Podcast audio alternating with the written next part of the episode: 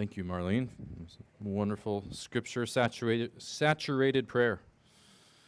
Good example for us. All right. Uh, we are beginning Hebrews today, beginning a new series through the book of Hebrews. Um, for those of you that like to look ahead, we're looking at about 25 sermons with a few breaks. Uh, that will take us at least into April.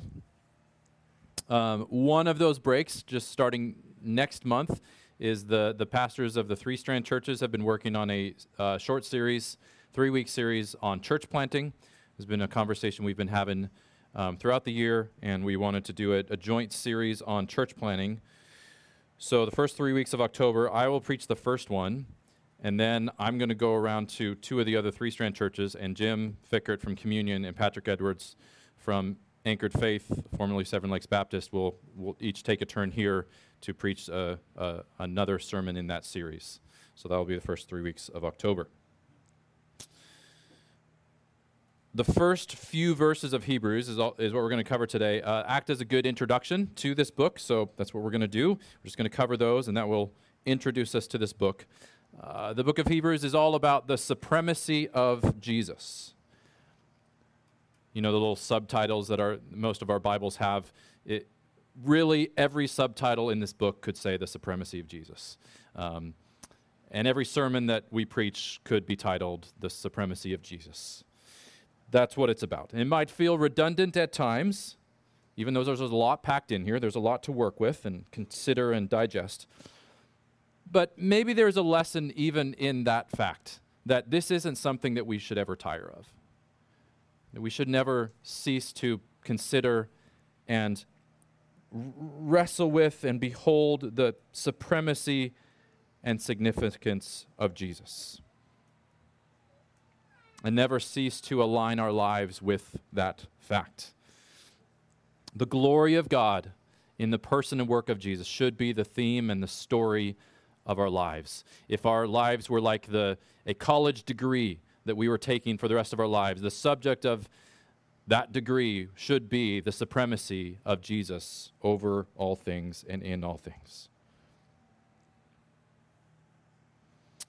So before we jump in, let me just give a few words by way of introduction to what Hebrews is and the context of this book. We don't really know who the author is, it doesn't tell us. Um, throughout church history, there's been various ideas suggested. Um, oftentimes, Paul was thought to be the author, sometimes Apollos and, and other people, um, but we really don't know, and most people today just are resigned that we don't know who the author is. We don't know a ton about the audience either. Uh, so the, the title, Hebrews, comes from a traditional title that was attached to it that said to the Hebrews. So that's why it's called Hebrews. Um, so it was assumed that the audience was mostly Hebrew or Jewish Christians, that is, Jews who had come to believe that Jesus was the Messiah, was the Christ, was God. And it's quite obvious from how it's written with all of its references to the Old Testament, as we talked about the last couple weeks, as we've looked at Psalms. So lots of references to the Old Testament. It's quite obvious that the audience was at least familiar with Jewish things, history, traditions, institutions. So it was probably mostly Jews, but also some Gentiles who were also familiar. Maybe they had converted to Judaism first and then converted to, to Christianity. Beyond that, um, it's clear that the author knows the audience fairly well. He addresses them personally, so he has a good, good knowledge of them. And then, as far as their situation, we don't know a ton. We can only make some educated guesses. It seems that they've endured some persecution as Christians, and they probably they assume that there is more to come, more persecution to come. And so there's a lot of warnings in the book for them to endure patiently and faithfully. Perhaps they were tempted to give up, grow weary, and lose faith. And then lastly, the book of Hebrews is essentially a sermon. It's really the best way to, to, to see it as far as style of writing. It's, it's a long written sermon.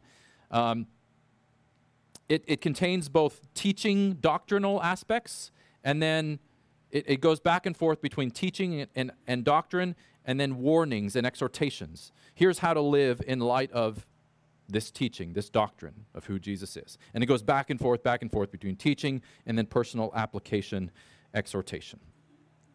So it is like a long sermon. So let's jump right in. Like I said, we're only going to cover three verses today. So we'll give us time to slow down a bit and carefully consider how this book opens. Verse 1. Long ago, at many times and in many ways, God spoke to our fathers by the prophets. But in these last days, he has spoken to us by his Son. So, right off the bat, we are reminded that we have a speaking God. We have a God who has revealed himself to humanity and who has done that in large part by speaking words. God doesn't only act and then leave it up to us to try to figure out what that might mean. He, he interprets his own acts for us, he tells us what he's like, what he's doing. As I've said many times before, this means that God desires to be known. God desires to be known. He, he doesn't only speak so that we might know how to live, although that's true, or that we might get salvation, although that's true as well. He also speaks that we might know him and be known by him. And he's been doing this for a long time, as the author says, long ago. And many times and in many ways, God spoke to our fathers, the prophets. So the author is apparently a, a, Jewish individual speaking of God speaking through their Jewish ancestors, the prophets. Prophets were, were individuals whom God spoke to and through to the people. They were the mouthpieces of God to the people. Many of these prophets, we, we have biblical books by their names that tell about their words and their lives Isaiah, Jeremiah, Ezekiel, Hosea, etc. We have other prophets in Scripture that we don't have books with their name attached to them, but we do know of their lives and their words, like um, Elijah and Elisha and Moses. So, over thousands of years, God has been speaking to humanity, revealing himself to humanity, calling humanity into a relationship with him as their creator, calling humanity to trust him and worship him alone. This long ago is referring to what we called the Old Testament, right? And we can learn a lot about God from this speaking.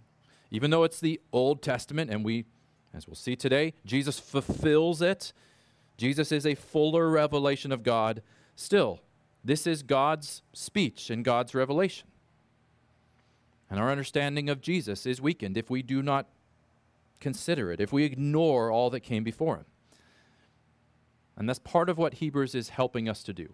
Hebrews is helping under, us to understand who Jesus is and what he's done by, continu- by continually comparing him to everything that came before, to all of these Old Testament individuals, institutions, and practices.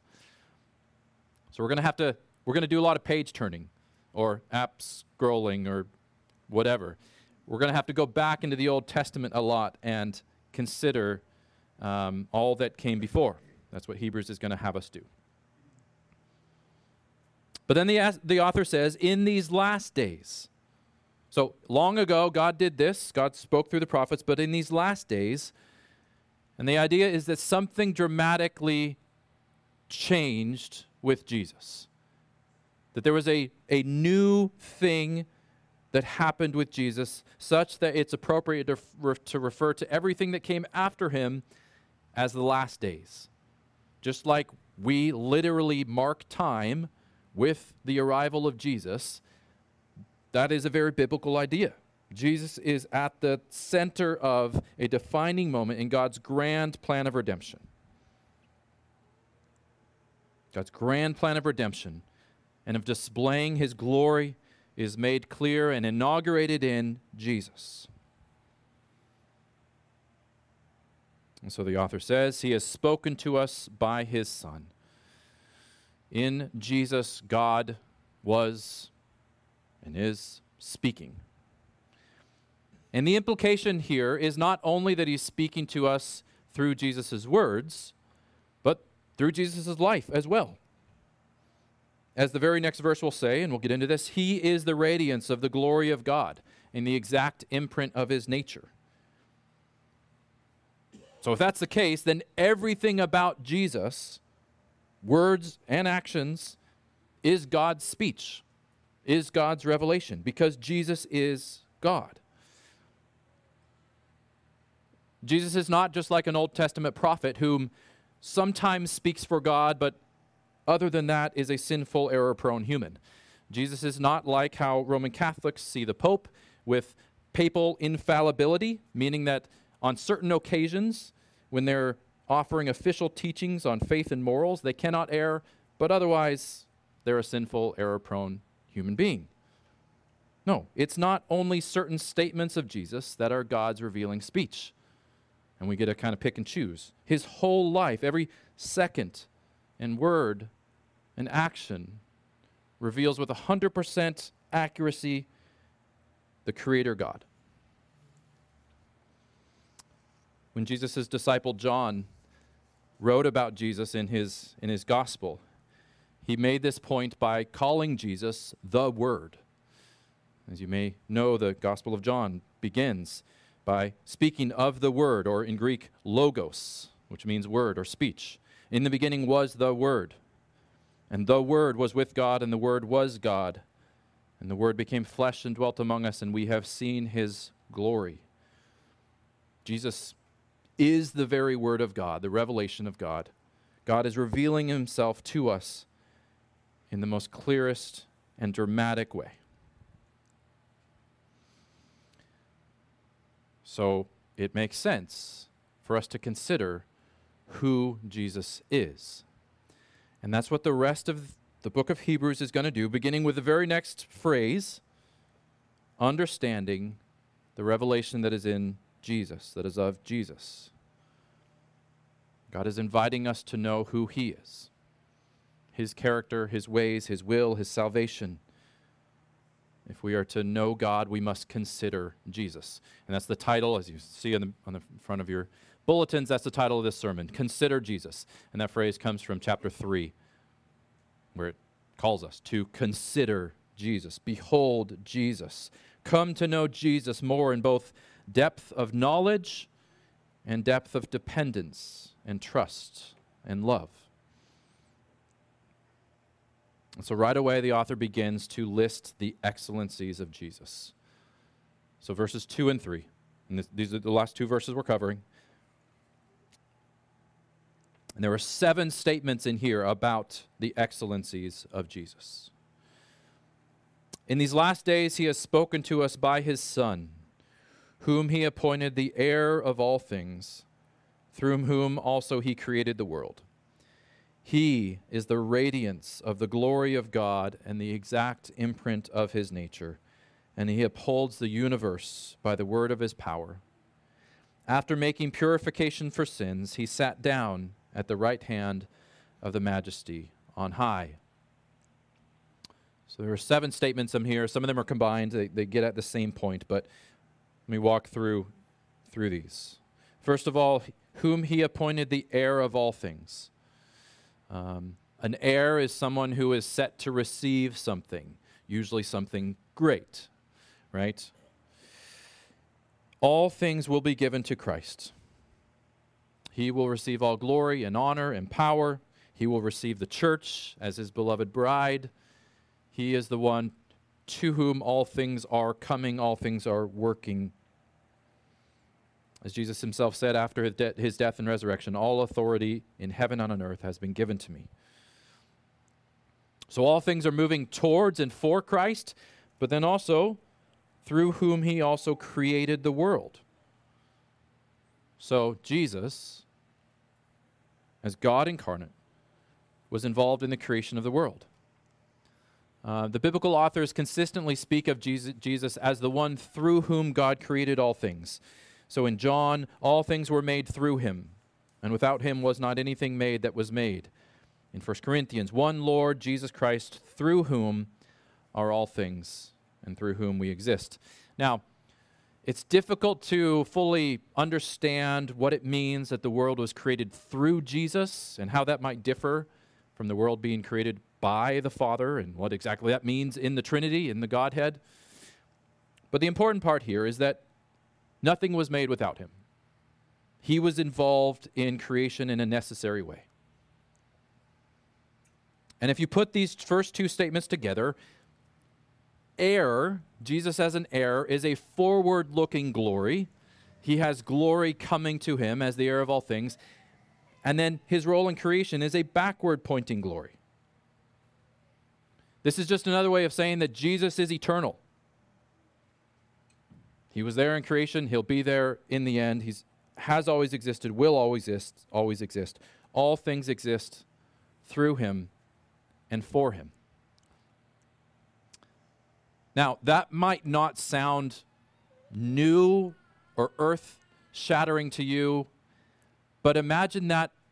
Imagine yourself a couple centuries, a few centuries, not centuries, decades after Jesus, that guy who lived. Imagine hearing that message. The author of Hebrews is making this claim a few decades after Jesus walked on the earth, and he's saying that man whom many of you saw and encountered, was more than a man, he was the creator of the world. If you've been in church for long, you're used to hearing Jesus is God. But really, this man who was born, who lived, who taught, who did many things, who died, who rose again, whom people saw and heard and touched and ate with, was Almighty Creator God, dawning flesh and blood. This is a central claim of Christianity. Any other view of Jesus is not Christianity.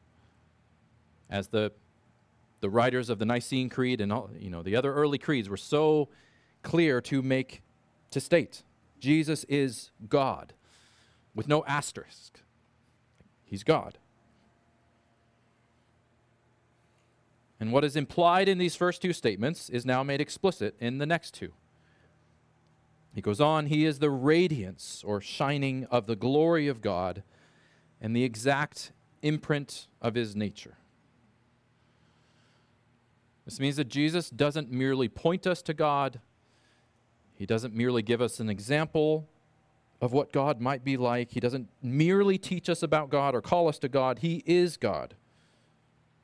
In looking at Him, we see God. And so, the reason that God is speaking through Jesus in these last days in a new way, the reason He is the heir of all things, the reason He is the one through whom the world was created, the reason He is the Savior of the world, the reason that all glory and, and honor and boasting belongs to Him alone is because of who He is in the first place. He's God. He didn't become a God or become great because of what He did, He was and is and always will be God.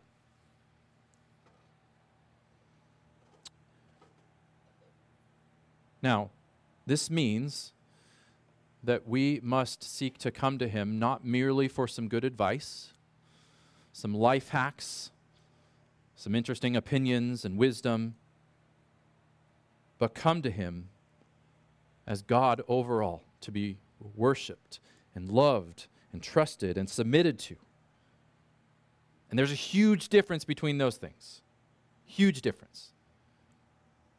Our sinful hearts don't naturally want to come to Jesus as God. The, the tendency of many in our culture and the tendency of our sinful hearts is to view Jesus as somehow less than this. As a nice teacher, good example, interesting historical figure to, to ponder and debate. It is tempting to merely be a fan of Jesus take an interest in him, have some opinions of Jesus for conversation. But none of those things pose any threat to our pride. None of those things pose any threat to our selfish living, to our being a God unto ourselves. And we in the church need to be aware of this as well. We need to be aware of merely using Jesus to improve our lives, but not submitting to Him. Using Him to give ourselves an identity and image over against those other people, but not submitting to Him. or of approaching Jesus merely as a body of beliefs and doctrines to identify with, but not as a personal God to be worshiped. All of that falls short if he is God. So consider for a moment your own heart. How do you approach, come to God? How do you relate to, to Jesus? What is he to you? Do you acknowledge him as God, trust him as God, love and obey him as God, rejoice in him as God? What is the disposition of your heart? The next statement, as we move down the list here, makes no less a claim and is perhaps the most striking, obvious reason or, or suggestion or claim that he is of, of who Jesus really is. He upholds the universe by the word of his power.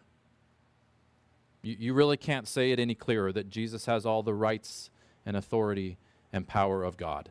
He upholds the universe by the word of his power. Again, put yourself in, in, in, in this time of when this is written, of this man who walked the earth. He up, that guy upholds the universe by the word of his power.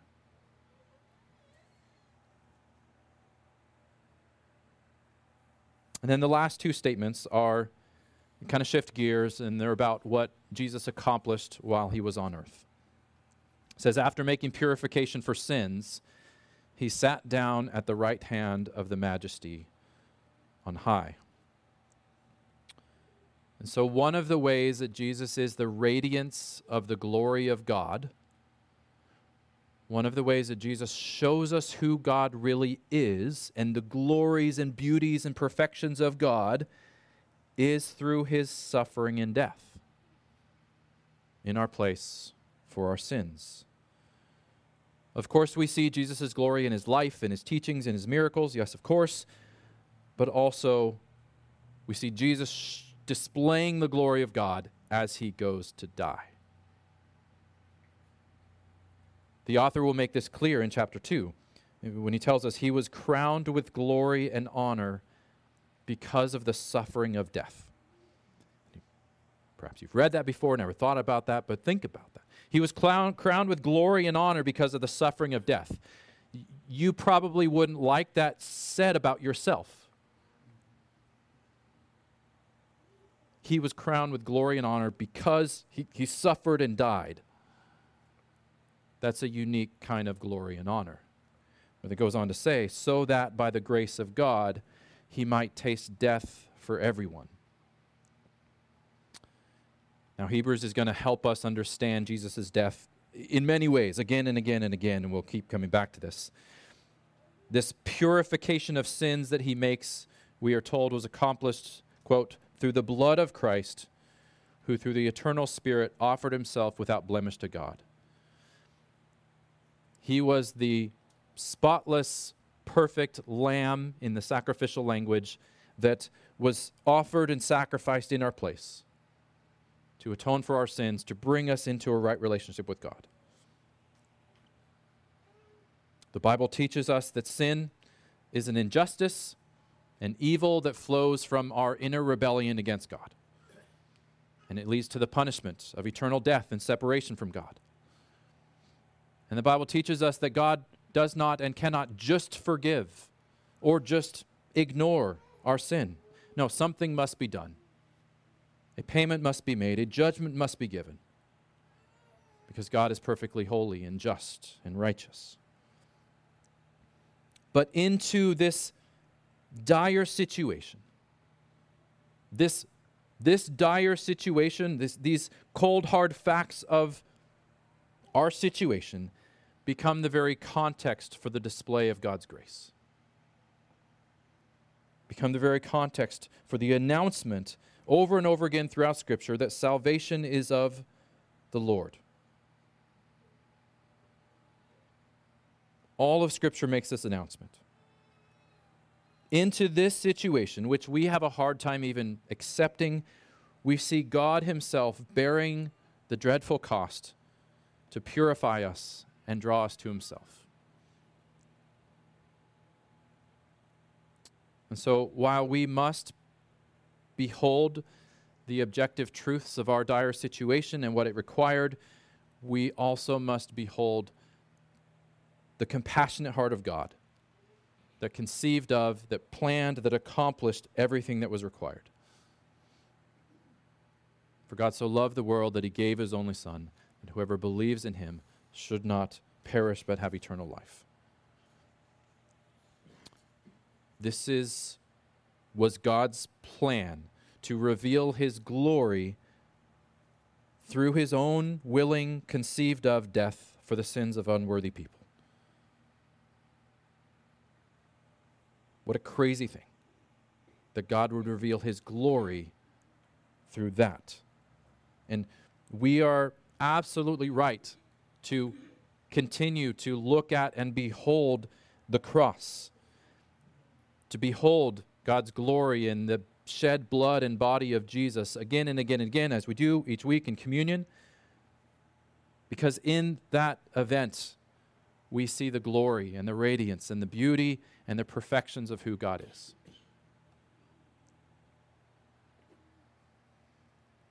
Having gone through death and resurrection, Jesus, we are told, sat down at the right hand of the majesty on high. You may have you may recall that we actually confessed that in the Nicene Creed, right? Jesus sat down at the right hand of the majesty on high. This means two things. It means that Jesus sits in the place of greatest authority. So at the, at the right hand of the majesty on high means, but it also means he completed a task. He came what he did what he came to do. He was what he was sent to do. Where Moses failed, where the people of Israel failed, where the sacrificial system and the priests and the temple were all insufficient to truly atone for sin. Where all of us fail, Jesus succeeded. It was fin- it is finished, he said from the cross, and he sat down in the majesty, the right hand of the majesty on high. Mic drop. It's finished. And this was God's plan all along. Jesus was plan A all along. That's what Hebrews is showing us. Jesus is a better and greater Moses, a greater priest, a greater temple, a greater sacrifice. He inaugurates a greater covenant, brings us to a better, more lasting rest, is the founder of a better faith, because he is what all of those things we're pointing forward to and preparing for. From beginning to end, salvation is of the Lord. It is what He does for us, and He gets the glory. And that's how I want to end. I want to turn to the end, very end of Hebrews to drive this home. The last, or a couple of the last verses, chapter 13, Verse 20 and 21 say this Now may the God of peace, who brought you again, brought again from the dead our Lord Jesus, the great shepherd of the sheep, by the blood of the eternal covenant, equip you with everything good, that you may do his will, working in us that which is pleasing in his sight, through Jesus Christ, to whom be glory forever and ever. To whom be glory forever and ever. Two things to notice as you put that all together. First of all, it's clear that getting our doctrine, our thinking, our beliefs about Jesus is absolutely important. Get, getting them correct is absolutely important. This book begins by making a case for Jesus' true identity, and that theme runs throughout this book. It is absolutely important that we know who Jesus is. We won't grasp it fully, but it's important that we work to grasp it accurately, to know and behold who he really is. But secondly, it's absolutely critical that we move from knowing Jesus to glorying Jesus, giving glory to Jesus, to whom be glory forever and ever. The point of showing the identity and the significance and worth of Jesus, the overall supremacy of Christ, the point in showing that is not just for us to get our doctrine right, but for us to give Him appropriate glory, to live in appropriate ways before Him forever and ever. It is so that we would be people who live for His glory because we've seen who He is. So that the dispositions, the tunings, the directions and affections of our hearts would be directed to Him rightly and His glory.